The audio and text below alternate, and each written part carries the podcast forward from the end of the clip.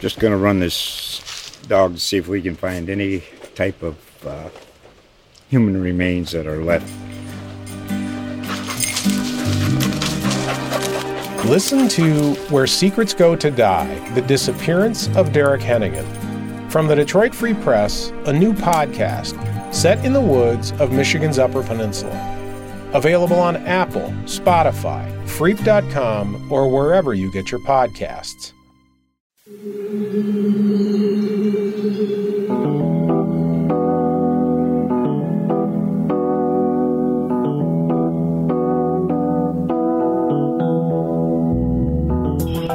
is the Mizzou Sports Podcast, presented by the Columbia Daily Tribune. Hello and welcome to another edition of the Mizzou Sports Podcast. My name is Eric Blum, breaking down Mizzou sports with you every week here on the show. Joining me, as always, is the Tribune's Langston Newsome. How you doing, Langston? Fantastic. Ready for game week. Yeah, it seems like we're all ready here. I mean, we we took a couple weeks off just as a preseason kind of, you know, just break to you know just focus and take our minds off of you know not necessarily Mizzou football and everything, but just to you know spend a little bit of time away before everything goes crazy this week and as you know it does during game week. So Langston, just kind of give us an update. What have you been to over?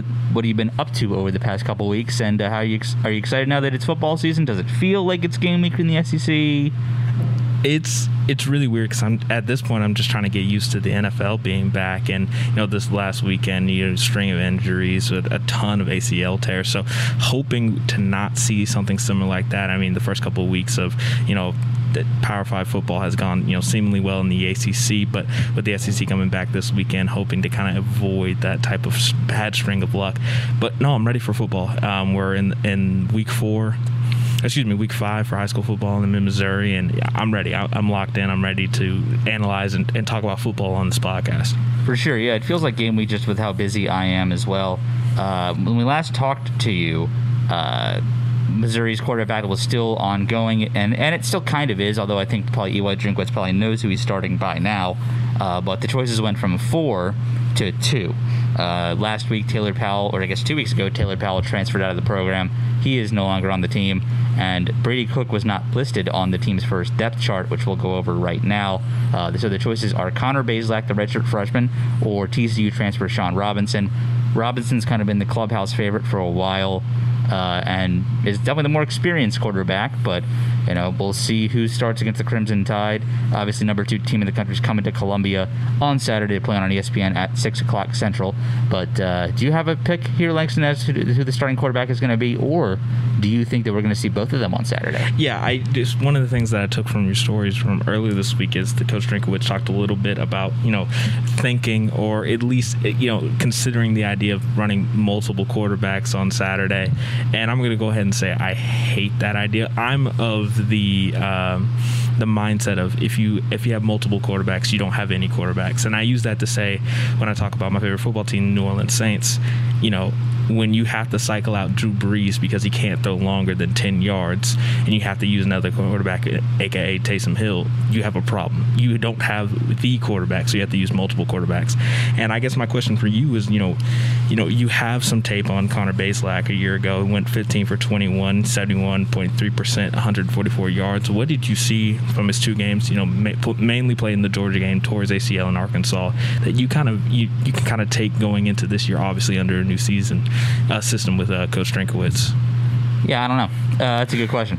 Because, uh, I mean, at the end of the day, yes, you said he played against Georgia, but he played against pretty much Georgia's second team after Missouri was basically getting shut out. But yes, he moved the ball down the field, and if Dom Gicinto catches, you know, reels in a ball he probably should have had, he throws a touchdown pass at Sanford Stadium. Uh, you know, last November. And then he looked really good running just the option that Kelly Bryant was designed to run, very similar to what he ran with the Wishbone in high school. With many tore his ACL uh, at the in the middle of that game, and then Taylor Powell came on in relief and won against a, I think it was the, his name of the disease is not coronavirus obviously, but is uh, stringing me. It, it, oh, it was lupus was the name of the disease that a quarter of the Arkansas team had, and they were out for that game. Uh, or, or it might have been the mumps, not lupus. Lupus is something completely different. Uh, lupus is a little bit more serious. Lupus is it's not lupus. I am so sorry. It's the mumps. It is the mumps. Lupus. I, I, I apologize out there. That's a horrible mistake. Uh, no, it, it, was the mumps, and I, I remember just texting. I must have been either, either my father or my mother. I don't remember. Maybe even just like, hey, do I have a mumps shot? I don't remember any of that, but uh, just just make sure I because I was in close quarantine with all of the players in that press box at some point just to be around them. But yes, th- that was a bad Arkansas team, and then Taylor Powell won that game. So therefore, I don't have too much actually to go off of. Um, it's odd. I've seen Shawn Robinson play a game live from beginning to end, but I've never seen Connor Bazelak play one. And and being a Mizzou beat reporter, that's because I saw uh, Shawn Robinson 2016 play at DeSoto High School in that state championship game. And that's obviously four years ago, and it's very different for Shawn Robinson nowadays than it was back then. So there is still a little bit of a, you know, just unknown. And really, there's a lot of unknown about this really entire team going forward. And that's maybe why I think, and we got into this with our special guest this week, Brett Hudson of the Tuscaloosa News, where the line is where it is, because there's probably some speculation as to, or, you know, just doubt as to how dynamic the current Alabama offense can be, especially when Missouri's offense is a complete unknown. You know, so uh, you know, people thought maybe well Missouri's not not to be that good this year. Why is Alabama not favored by more than 28?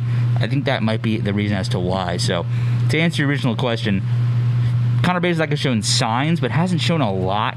And then we have to basically go off of the past and the potential shown by Shawn Robinson there. So, really, the true test is going to be starting starting on Saturday.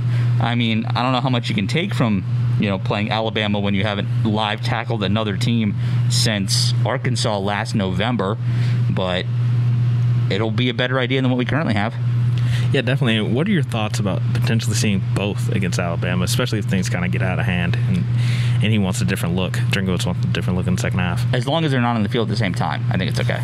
To be completely honest with you, um, I I think that just part of Drinkwitz's strategy of let's throw everything at the wall and see what sticks. At the end of the day, if you're treating Alabama as kind of a freebie, which I don't think he should, but if you're treating Alabama, the Alabama game, okay, we're going to lose this no matter what. Why don't we just throw everything at the wall, see what works so we can use that against Tennessee. And we might see a little bit of that. I wouldn't be surprised. Um, you know, I, I, still think that switching back and forth, back and forth might be a bad idea, but kind of t- giving, you know, at least l- looks to both of them. Like Shawn gets the first two quarters, Connor gets the fourth if they're down. That is something I think we might see, which we did see in games that weren't that close last year, but obviously Kelly Bryant was the starter at that time. So I, I don't think it's a horrible idea, but I think that eventually Eli is going to have to settle on one permanent guy. It's not going to be co-starters the entire year. I don't think that's going to be the case. It's, it just might be. We might have to wait a little bit longer than expected to get a true answer of who the starter, permanent starter of this team is. We might know who it is game one, but I wouldn't be shocked if maybe Eli says, "Well, I'm still kind of tinkering with it going into next week's game against Tennessee."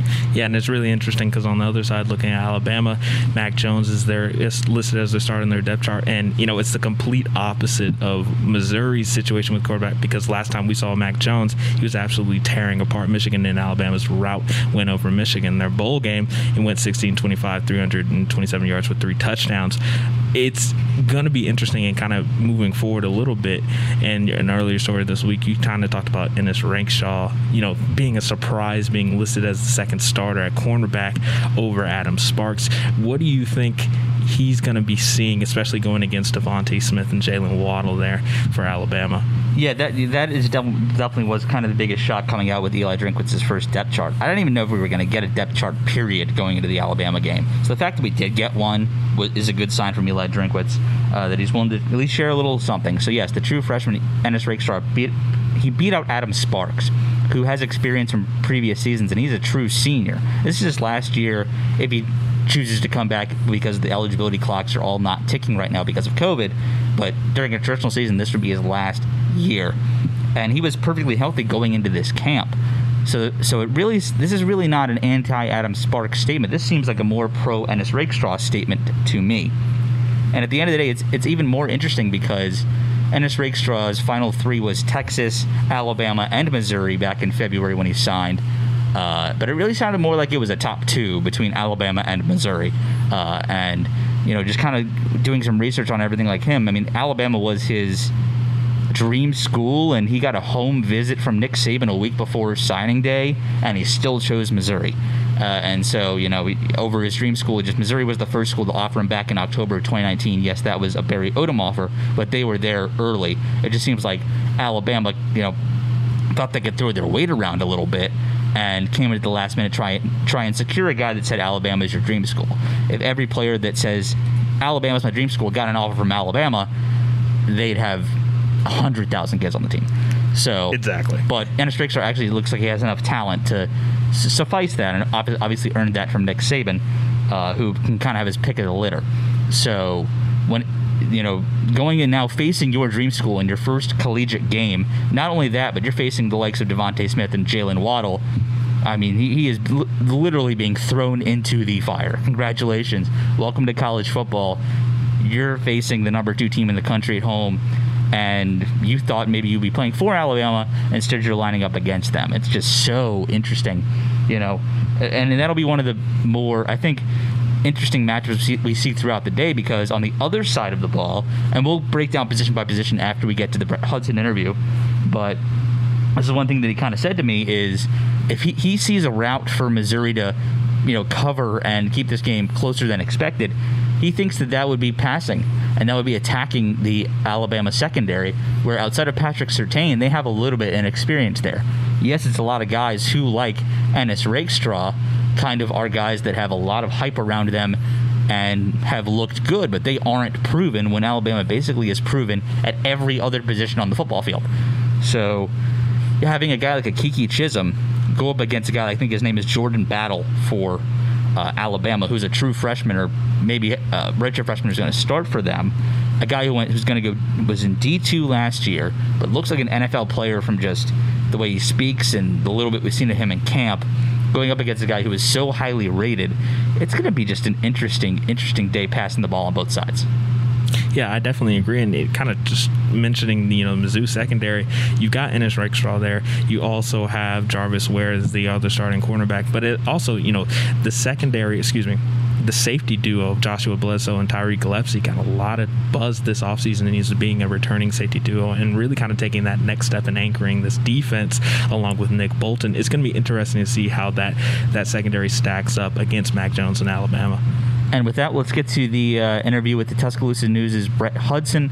Uh, and when we come back, we'll break down the rest of this depth chart and go from there. Without further ado, here's an interview with Brett Hudson.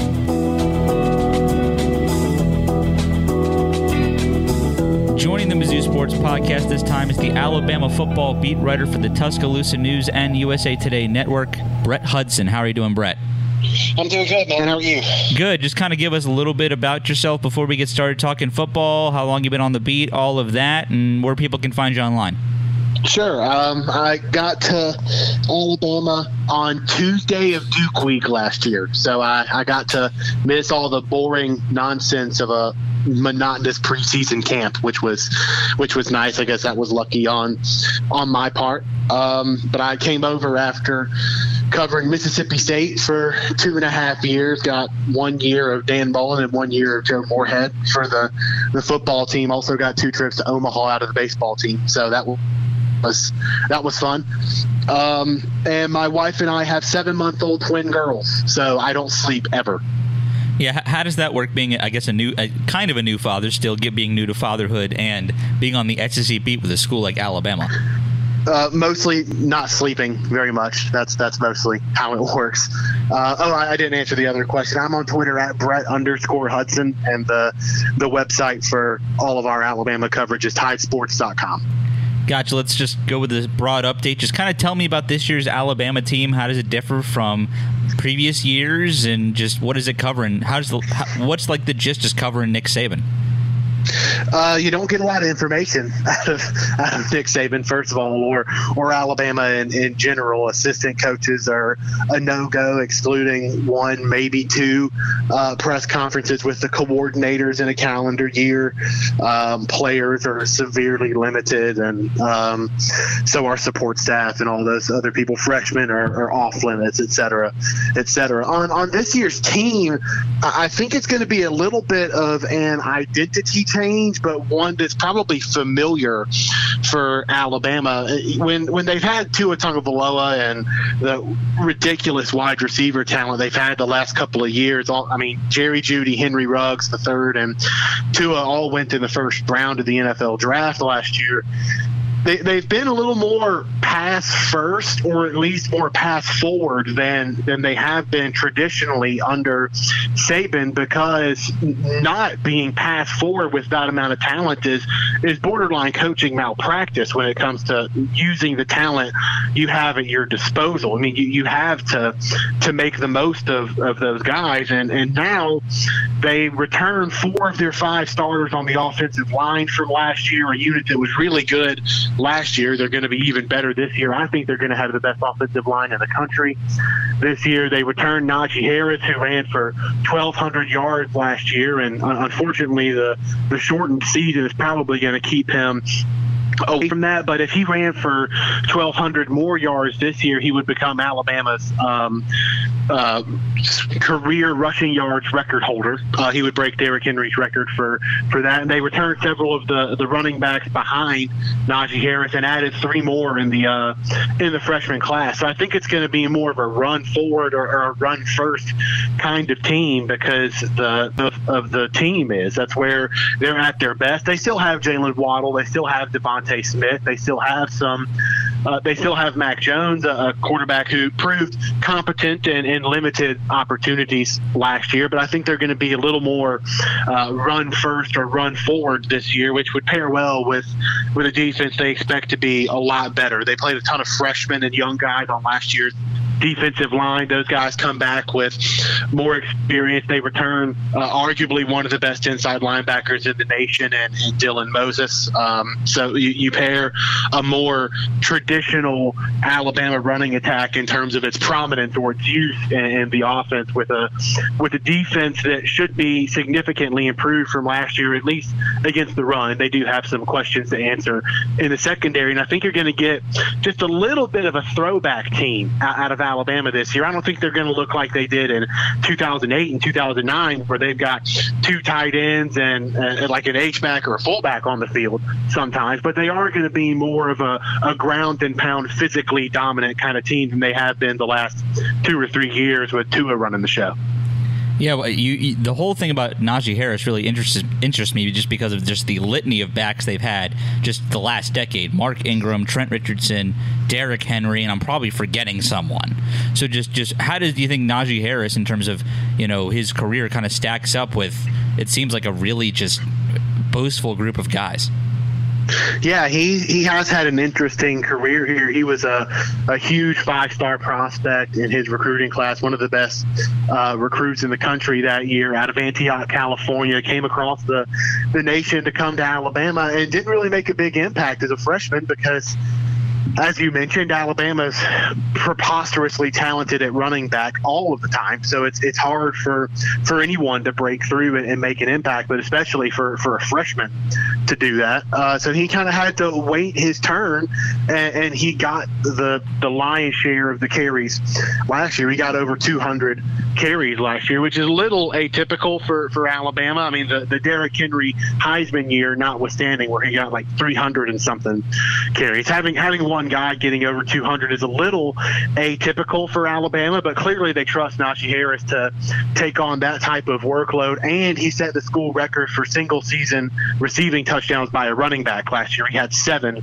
receiving touchdowns. So he's he's a well-rounded threat and, and someone that can do a lot to to give a defense headaches. But I also wonder if you're going to see as much of him this year because Alabama is so ridiculously talented behind him at running back. They have Brian Robinson Jr., who was effective in limited reps last year. Trey Sanders was a five star recruit who very well could have been Bama's number two running back last year, but he had a season ending foot injury um, in preseason. They signed two four star running backs in the recruiting class in Jase McClellan and Roydell Williams. They, they pulled uh, Jase McClellan from Oklahoma on, on signing day.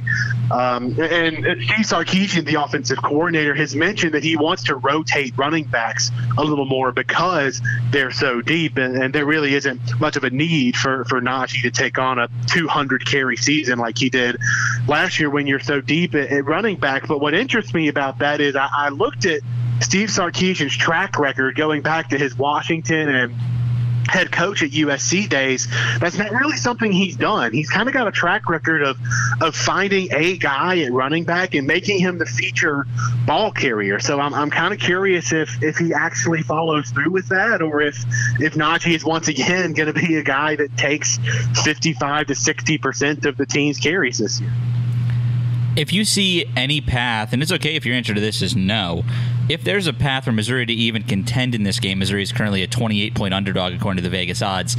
Where would that be, and how would you expose that if you were Eli Drinkwitz? Uh, I mean, the answer is no, but uh, to win, no. To, to keep it a lot closer than a lot of people think it will be, Alabama is replacing three starters in, in the secondary. Uh, the, the the two the one they have coming back is Patrick Surtain, the second at, at corner. Um, they they have a dime safety, Jordan Battle, who is kind of elevating himself to an every down safety role. So they're not entirely green. Um, in the secondary, but they're going to have a new corner, most likely to be Josh Jobe, um, a, a, talented corner who did get a start in the Citrus Bowl when when Trevon Diggs sat out the Citrus Bowl, so he has a little bit of experience under his belt. And when you look at the nickel and dime guys, they're likely to be two freshmen. Malachi Moore and Brian Branch are, are two freshmen that really impressed the coaching staff in in preseason practice. So if if you're going to try to put up enough points on on Alabama to make them really work for this win in, in Columbia, I think you would you would hope that you can pick on the the freshmen in the secondary, maybe to a lesser extent to the the deep safeties, particularly Daniel Wright, who, who played less than than Jordan Battle last year. But but I think that would probably be your answer. That's the weak point of of Alabama's team right now. That that'll actually be very interesting, considering Missouri's retooled wide receiver group and two of the three starting receivers will be making their Missouri debuts as graduate cha- transfers in Keke Chism and Damon Hazelton. Keke would be most interesting there because he's coming from D2 Angelo State, yet looks like an NFL player from everything we've seen from the Missouri coaching staff, going up against a true freshman who I'm sure was highly touted if you're going to start at Alabama coming in or an experienced guy. So that kind of contrast would be very interesting to see. Just going forward, though, you know, do you have are, are you the type of guy that kind of w- would pick this game and, and pick the cover? Are you that type of guy? And if so, give us your score prediction. Uh, we're forced to, unfortunately. I'm, I'm, I'm, terrible at against the spread picks, but I'm I'm forced to do them anyway. So I, I did pick Bama to cover in in this game. Um, I, am kind of curious why the line is as low as it is, uh, I, like that 27 ish point line that I saw on BetMGM last time I checked it um, earlier on Wednesday morning. I'm kind of curious why it's that low since the the talent gap between the two programs is just so glaring at the moment. Which it's that way with with most of, of college football. That's not a, a shot at Missouri. It's just a, a statement of, of reality in college football these days. I'm wondering if that's a little bit of skepticism for Alabama's new offense since Mac Jones is kind of a unknown commodity, if not viewed a little skeptically by, by some people, his own fan base included. Uh, I'm, I'm kind of curious. I wish I could get an odds maker on the phone to, to know what it was that, that made them put that line there. Um, but I, I do think Bama will, will cover that number. Yeah, I, I, I, tend to agree with you, even though I think Missouri will cover based off of just uh, late touchdowns. I, I, think Missouri will, yeah, know, garbage time touchdowns get within that money money range, but I don't think the game will be close for a lot of it, just from my own money. Uh, I, although I think that this, this, year in COVID is a horrible year to bet on any college sports. However, uh, just Were you kind of surprised to see Mac Jones get the starting role with how it just seemed like Bryce Young was a guy of destiny coming in as a five star prospect and just, but then Mac Jones went out of camp? I think it would have been a real, a, a, really heated competition if the pandemic didn't happen and, and we got a full on spring practice and, and summer workouts and, and preseason practice as it normally happens. But because the the pre the off season was so disjointed, Alabama got no preseason, no no spring practice. Uh, they they typically start that around mid to mid March or so, and, and the pandemic actually struck right as Alabama was was about to hit the field. Um, so Bama got no spring practice. They had to install, do all their off-season installs via Zoom, as, as most other schools did. And I, I just imagine it's difficult for for a freshman to gain a command of a, of a college offense that way, especially uh, an offense like Steve Sarkisian that obviously has some uh, professional concepts in it from his background and his time with the with the Falcons before coming to Alabama. So uh, I, I, think there will come a time where Bryce Young's talent uh, does kind of force Alabama to make a difficult decision because he is so immensely talented, and as he becomes more comfortable in the system, he may become a better option than Mac Jones. I, I just wasn't surprised that it was Mac Jones because Bryce didn't really have the opportunity to gain a command of the system the way he would have had have we not be uh, been thrown into a global pandemic. Is it national title or bust this year for Alabama? It seems like that's yes every year, but is it true this year? It, it is yes every year, and it is yes this year. Um, the, the, defense is expected to be uh, significantly better from last year, uh, especially against the run. Um, I wouldn't be surprised if the offense takes a little bit of a regression in terms of explosive plays and, and thus and maybe stats like points per drive or or something to that effect because you're, you're going to be less explosive this year with, with someone other than Tua at quarterback and someone and two of the four awesome wide receivers from from last year gone. But I, I still think this is going to be a, a dominant team. I think the offense is going to produce at a at a pretty high level to the point that they they will justify national championship or or bust expectations. I mean, realistically, that's going to be the expectation around here until Nick Saban hangs it up, and probably a few years after that, whether it's it's fair or not. But this year, I think that that expectation is fair. I think they're they're going to have a a better defense, and I'm I'm of the belief that the offense is gonna is gonna stand up to that, and, and they could be one of the best teams in, in the nation. I, I wouldn't mind seeing a, a shootout with Trevor Lawrence and, and Clemson later later on in the in the year. But we'll we'll see if we'll see if we get lucky enough to witness that.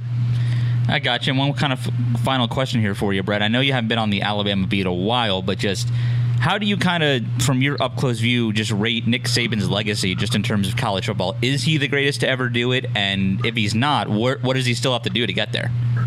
I, I think he is because I, I think you could argue that he's doing this in an era that it's more difficult than any of the other great coaches that, that have ever, ever done it. I, I think the current college football climate is more difficult to be this consistently great for this long. It's more difficult to do it now than it was when Bear Bryant did it in Alabama a few decades ago. It's more difficult to do it now than when Tom Osborne did it in Nebraska. It's, a lot more difficult to do it now than th- those Notre Dame teams that did it during the, the World War. And there are other examples of, of dynasties throughout uh, college football history, uh, the Bobby Bowden era at, at Florida State, uh, it, the list goes on. Ohio Ohio State's had a few of those as well. I think it's just more difficult to do it now than it is in, in any of those other eras. It would certainly help Nick Saban's case to, to get one or two more national titles, especially to get a, a favorable comparison to Bear Bryant, who won six, all of them here at, at Alabama. It, it, would certainly help his case there. But if if Nick Saban hung it up after this season, which to be clear, I, I do not think is going to be the case. I think there would be a, a, perfectly justifiable case for him to be the, the best college football coach of all time. And I'm sure Florida State fans and Nebraska fans and others would, would disagree, but the, the case is, is perfectly justifiable. All right, once again, that was Brett Hudson from the Tuscaloosa News. You can find him on Twitter. It's at, what one more time? What's your Twitter at? It's Brett underscore Hudson. I had to get the the underscore on it. Funny funny story. Uh, last a couple of years ago, I had this random tweet from a press conference that was like blowing up, and the person who owned the at Brett Hudson handle tweeted at me asking how much I would pay him to have that handle. And I'm like zero. I'm not paying you, you lunatic. All right. Well, that's a good story because for a while, I mean, I mean, my Twitter handle is at by Eric Blum. I have a similar, very similar story, and I'm not going to change it now that I'm verified on Twitter. But the guy, the guy who owns the uh, the Eric Blum account at Eric Blum account logged in like every five months or so, and that's it. Just didn't tweet, so therefore his account was still active, but I couldn't have it. So I, I, I literally wrote Twitter a letter, and they said no, his account's active. We can't do anything about it. So He has the best Twitter account. He never tweets. yeah, he has the most, the least toxic Twitter account on the planet. That guy, whoever he is. He, he is he is doing Twitter a lot better than the rest of us. I, I completely agree. Well, thank you so much for your time, Brett. We would like to thank our sponsors for the Mizzou Sports Podcast University of Missouri Healthcare. University of Missouri Healthcare is proud to be the official sponsor of MU Athletics. Blue Events. Let Blue create your perfect event. Their passion for food, service, and presentation ensures that you will have a seamless and memorable event, no matter the size. They will work with you to bring your vision to life. Phyllis Nichols, State Farm Insurance. There when things go wrong, here to help life go right. And now back to our podcast.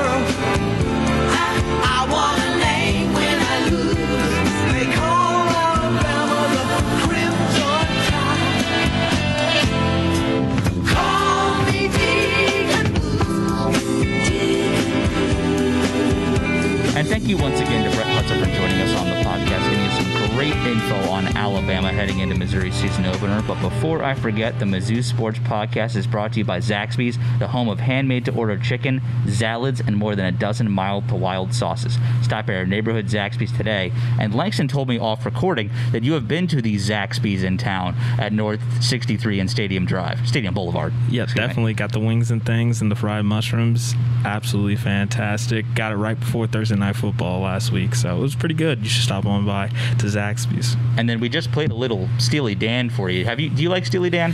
I can honestly say I never heard of them before. You just That, played that, that that's that's oh, oh man. I mean, yes, they're they're they're a little bit more in the '70s with Donald Fagen and Walter Becker, but I just the, the line of uh, you know they call Alabama the Crimson Tide. I thought I'd play it. Hopefully, we don't get flagged for audio reasons, but it was worth playing it. I know I uh, appreciate that song, and my dad's a huge fan, so appreciate Bruce Blum listening out there. But back to the actual uh, football talk. So we talked about quarterback, we and we talked about a little bit about corner, but let's just go position by position. Talk about the depth chart. Uh, and we and then we'll talk about some league-wide things. So quarterback, as we mentioned, Connor Bazelak or Shawn Robinson will start. At running back, uh, Larry Rountree and Tyler Badie share the first line, and then therefore on the third line is the newcomer Elijah Young and senior Dawson Downing. Uh, it was fully expected that Larry Rountree and Tyler Badie would get the bulk of the work anyway, so I imagine Rountree will get the first snap because he's older, but who knows? Uh, wide receivers, starting wide receivers are Damon Hazelton, the grad transfer, Keke Chism, the grad transfer, and at the slot is Jalen Knox, the only returner. Some of the backups include uh, Chance Luper, Deontay Smith, Javen Hester, Tauskie Dove, Michael Wilson, Barrett Bannister, Dom Gicinto. At tight end, uh, we have a pretty much a three-way, you know, battle still for the starting spot between Daniel Parker Jr., who is uh, that's who I expected to be the starter, Niko Hea from CBC in St. Louis, and then Logan Christopherson, uh, a redshirt junior who saw a little bit of action last year, but definitely not as much as Niko Hea or Daniel Parker Jr. Uh, the only offensive line position kind of looks like it's still up in the air uh, is at left tackle between Zeke Powell and Bobby Lawrence. And even on today's uh, SEC media call, uh, basically Eli Drinkwitz said that availability is better than ability at this point when it comes to the left tackle spot. Not saying that Zeke Powell or Bobby Lawrence is not up to par. I just don't think he's had enough with you know, pro- with injuries and COVID on the offensive line. He just hasn't had enough time to properly feel great about starting anyone there. Uh, but maybe that'll come as the season comes along. Uh, at left guard, one of the only kind of true battles we knew about coming in has been solved with Xavier Delgado, redshirt sophomore, uh, starting at left guard, taking over for that's the spot that Trev Sims occupied last year. Uh, Mike Maietti, the Rutgers graduate transfer at center, by the way, taking over Christian Colon Castillo, who announced he is uh, going to be a father coming up with uh, his, I believe that's his girlfriend or fiance. Uh, congratulations to them with a baby due March of 2021. Uh, right guard Case Cook and right tackle Larry Borom are the two returning starters from last year. So that is the entire offense. Langston, any thoughts about any of the above? Uh, it's really just going to be interesting. We mentioned it a little bit earlier on the podcast, but just two two really different starters talking about the grad transfers at wide receiver with Damian Hazelton and Keke Chism. Excited to see what they'll do on the outside, and really interesting to see if Jalen Knox can take that next step now here in his junior year and officially being number one slot receiver uh, for Missouri. Yeah, for sure. Uh, you know, it, it, just it just seems interesting overall to me, uh, and the entire offense is kind of just a, a, question mark. But you know, everybody kind of regrets last year offensively, so we're looking to like hope they take another step. Well, we kind of got to get back to where they were in 2018, or for some guys 2017, before they take a next step. But I guess that Chism and Hazelton don't really apply, and neither do any of the true freshmen uh, to that rule. And you, you kind of talk about that question mark. The only person on this, you know, on on this at the skill position who shouldn't be a question mark is Larry Rountree the third. He should come up and immediately he should have a thousand yard rushing season this year. Tyler Badie a little bit too. I mean, he was the team's. I mean, this this is this is more of an indictment of Missouri than a good thing. But he was their leading receiver last year. He had 32 receptions, which is the first time that happened since Brock Olivo in the mid 90s. But your offense is not working properly when a running back, despite all the screen passes and shovel passes and all that, is your leading receptions getter. So he, that's a good thing for Tyler Badie, but not a good thing for Missouri's offense under Derek Dooley last year. And I don't expect that to be the case again coming this year. So that's kind of why I see them leaning run heavy going into this year, but we'll see what they end up doing. Uh, at, on the defensive side, uh, defensive end Trey Williams, the Columbia native, will be starting uh, at one of the defensive end spots. At least looks like he'll just will be starting his first on the depth chart. At the defensive tackle spots, Markell Utsey and Kobe Whiteside, and then the only or on defense or special teams. There are 13 ors on the depth chart. 12 of them are on the offense. The only or on defense or special teams is at the other defensive end spot with Chris Turner or Isaiah McGuire starting there. I thought that would have been Chris Turner based off of just, you know, just experience, but we'll see if, who gets the nod there. Uh, in a complete shocker, Nick Bolton is starting at weak side linebacker, uh, the second team All American, preseason All American. Uh, and then at the middle linebacker spot, Cale Garrett's former spot, Devin Nicholson gets the odd there over Cameron Wilkins, Jamal Brooks, and I'm guessing a couple other guys that involve Chad Bailey. Uh, at cornerback, you got Jarvis Ware. Then you got Ennis Rakestraw, which you talked about earlier there. At strong safety, Martez Manuel gets the starting spot, the Columbia native. So two former Rockbridge players starting from Mizzou's defense. And then at free safety and boundary safety, it's Joshua Bledsoe and Tyree Gillespie, who really could make a difference for this defense. Any thoughts, Langston, about the defense instead of me just rambling about and naming names? This is Nick Bolton's year. It last year it was kind of Nick Bolton was just a step below, but it had a chance to shine um, when Cale Garrett uh, was injured last year. Now this is this is his year. He's the captain of this defense, and I'm excited to see if you know his actual performance will match up with the preseason hype named to the All SEC first team preseason team um, earlier this week. Excited to see where he goes this year, and you know, it's going to be a great test against Alabama on week one. For sure, uh, it's nice to see Martez getting the starting spot he showed a lot of signs last year that he was good. Uh, I wonder how much they'll rotate with guys like Stacy Brown or Anish Burdine or Chris Shearer and Jelani Williams back there. I really do think from top to bottom, running back or in the secondary is Missouri's best position group, which is weird to say because going into 2019, they look to be one of the most improved, but they were one of the weakest in 2018. They improved heavily in 2019. Now into 2020, they're an they're an absolute cog in this wheel for this team.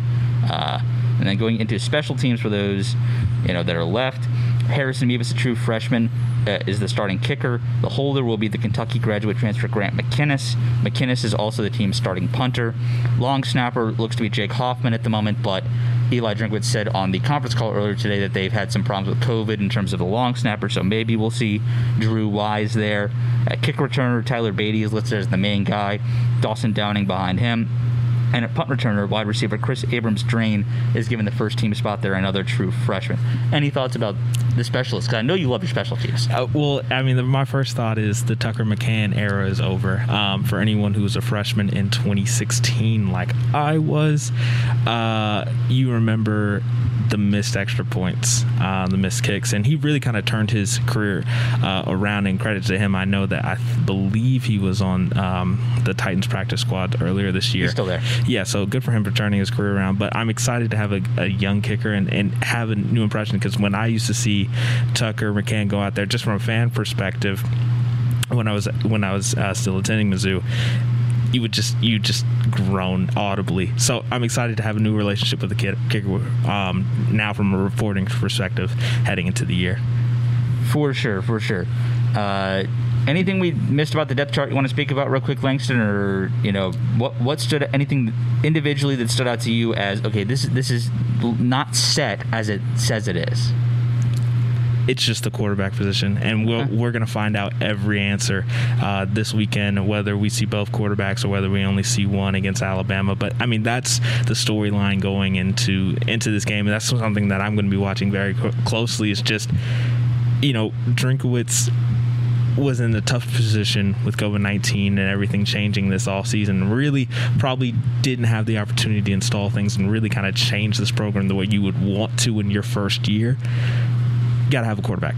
And so that's the most important position on the field. And I'm excited to see where things go, it's, especially against Alabama. It's going to be a tough game. We all understand that. But I'm excited to ha- kind of put a, a name and a face with the Missouri, you know, starting quarterback. I think that rings true for a lot of us, what Langston just said. Kind of going into the league wide stuff, uh, the USA Today Network actually announced their picks for conference wide because there was no SEC Media Days last week. Very much reminiscent of what the uh, entire conference beat writing corps uh, kind of did, uh, with Alabama being picked as the comp- not only the winner of the SEC West, but the winner of the conference overall.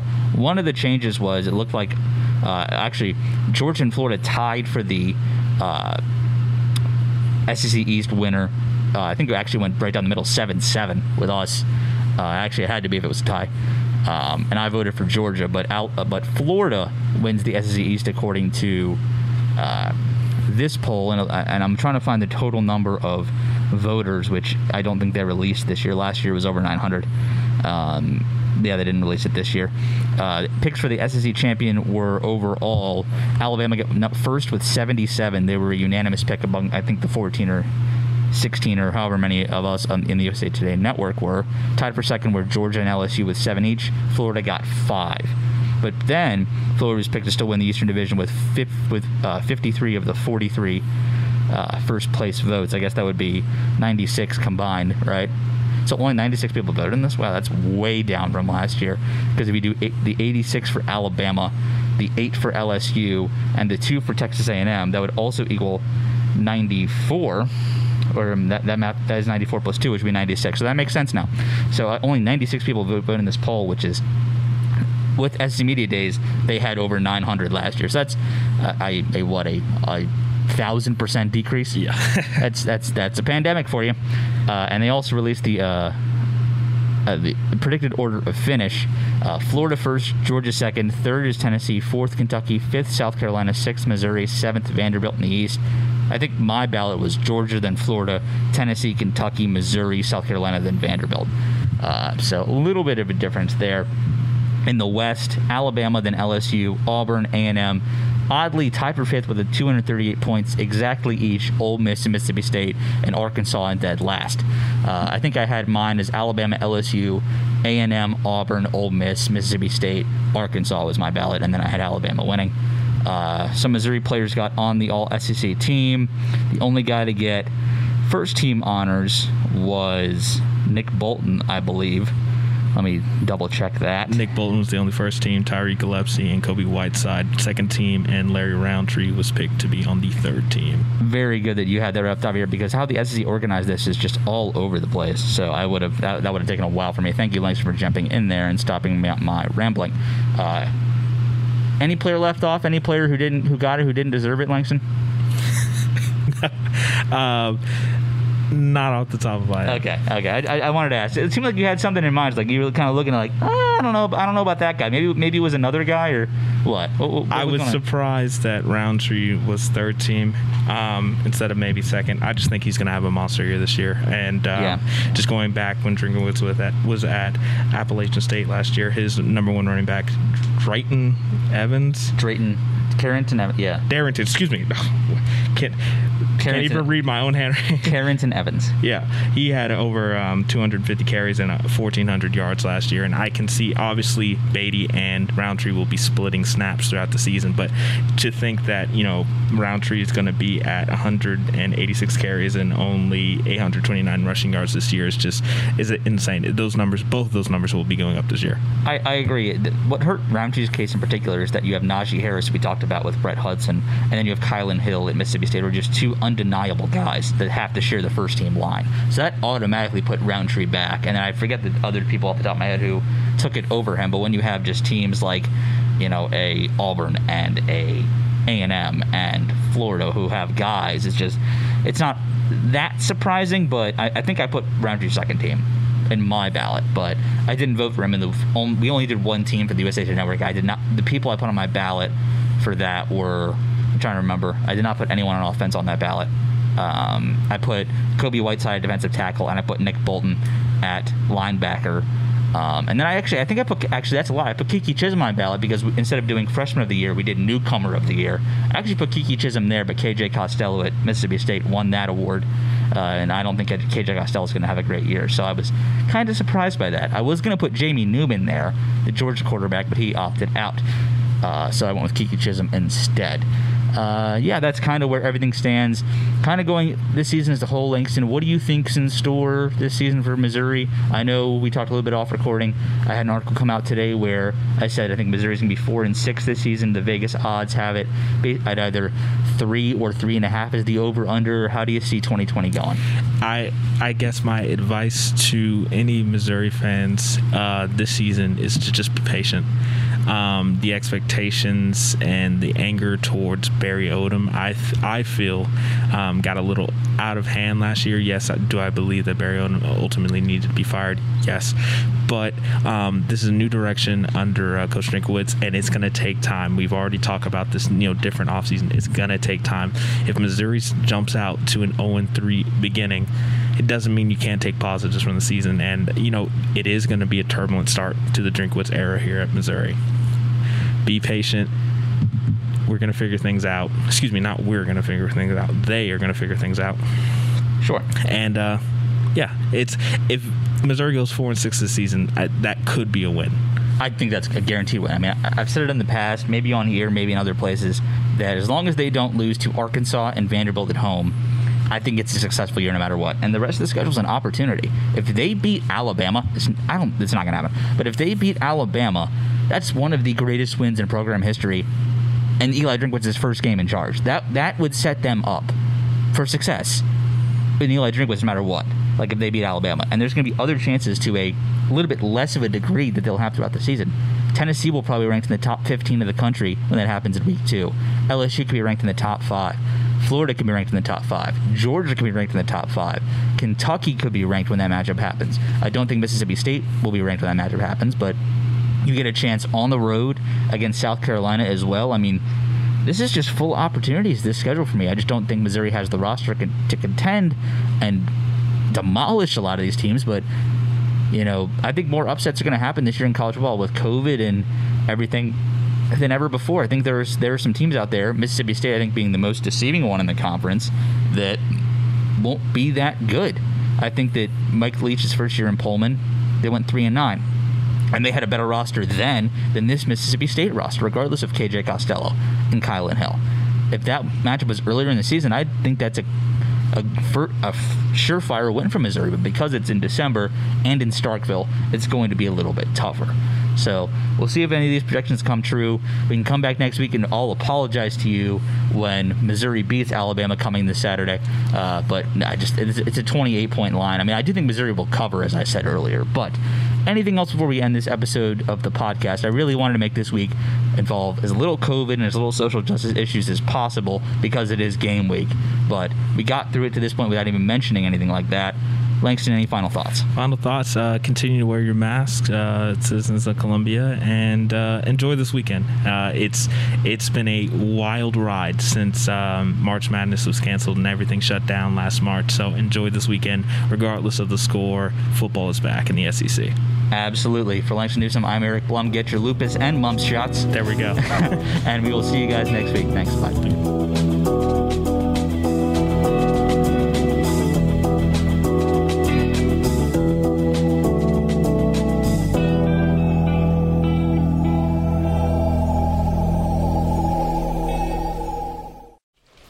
Just going to run this dog to see if we can find any type of uh, human remains that are left.